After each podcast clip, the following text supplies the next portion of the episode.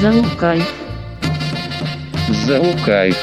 One, two, get down. Немного веду в курс дела для тех, кто не знает, что такое фэнтези-лиги. Это такая околоспортивная забава, придуманная американцами в начале 80-х на основе бейсбола, основной сутью которой является набор своего собственного состава перед началом турнира и зарабатывание очков путем анализа полезных действий игроков во время игр. Из-за того, что сегодня интернет повсюду, играть в фэнтези очень удобно. Возьмем на примере английской футбольной премьер-лиги. У них есть официальный сайт и собственное мобильное приложение, в навигации которых почетное место занимает вкладка «Фэнтези». И не зря.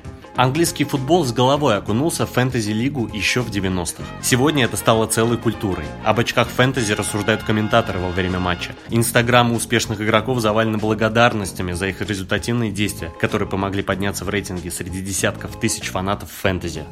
Звезда Манчестер Сити Рахим Стерлинг охотно отвечает на них. А новичок Манчестер Юнайтед Даниэль Джеймс пожурил своего брата за то, что тот не поверил в него и не включил свой состав на стартовый тур, хотя Даниэль отметился голом в ворота Челси. Это все страшно подогревает интерес. Английская лига – самый просматриваемый чемпионат.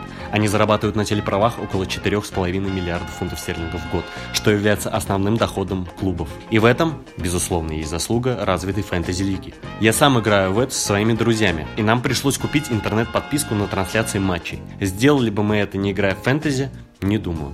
Вернемся в Россию. Наш футбол все никак не может выйти на самоокупаемость. Основой бюджета практически каждого клуба является господдержка. Успешные частные команды, такие как Краснодар и ЦСКА, живут за счет своих богатых владельцев. Рост посещаемости на стадионах не приносит существенных денег. Российский футбол просто не смотрят по телевизору, и за его трансляции никто не платит. У Российского футбольного союза нет фэнтези-лиги, она представлена только на сайте sports.ru, но ничего кроме боли их приложение не приносит. Неудобный интерфейс и постоянные сбои. Короче говоря, для получения удовольствия от игры непригодно. Возможно, боссам российского футбола стоит обратить внимание на эту сферу.